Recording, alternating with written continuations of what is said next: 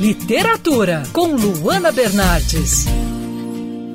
Uma árvore centenária que recebe anualmente fitinhas com desejos de toda a população do bairro onde vive. Red é o nome desse carvalho vermelho que conta o seu dia a dia e o que pensa também da vida e dos seres humanos. Essa árvore é a narradora do livro Árvore dos Desejos, da escritora Catherine Applegate, lançado aqui no Brasil pela editora Intrínseca.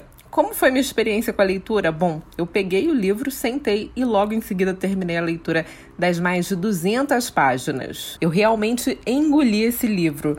Red, Árvore dos Desejos, tenta entender o comportamento do ser humano, às vezes bastante hostil. Ela narra a vida da vizinhança e acompanha a saga da menina Samar, uma jovem muçulmana que acabou de chegar ao bairro. Samar amarra uma fitinha na Árvore dos Desejos com um único pedido ela quer ter um amigo. Red, na verdade, não é uma árvore mágica, nunca realizou nenhum pedido para falar a verdade.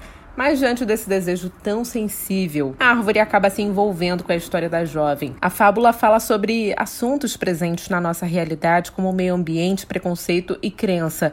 A escritora Catherine Applegate já escreveu muitos livros narrados por personagens que não são seres humanos. Ela acredita que esse estilo, né, permite uma abordagem aí um pouco nova, né, com uma nova perspectiva do mundo. Com o trabalho Árvore dos Desejos não foi diferente. O Carvalho Vermelho mostra aos leitores a importância de uma visão da vida a longo prazo. No caso dele, por exemplo, um buraco no tronco, que num primeiro momento parecia um estrago, acabou se tornando um espaço para um ninho de passarinho. Afinal de contas, a vida é assim mesmo, né? Encerro essa dica de hoje com um trecho do livro que gostei muito. Ocos são a prova de que uma coisa ruim pode se transformar numa coisa boa com a dose certa de tempo, cuidado e esperança. Eu sou a Luana Bernardes e você pode ouvir mais da coluna de literatura, seção do site bandnewsfmrio.com.br clicando em colunistas. Você também pode acompanhar as minhas leituras pelo Instagram Bernardes Luana, Luana com dois N's. Quer ouvir essa coluna novamente? É só procurar nas plataformas de streaming de áudio.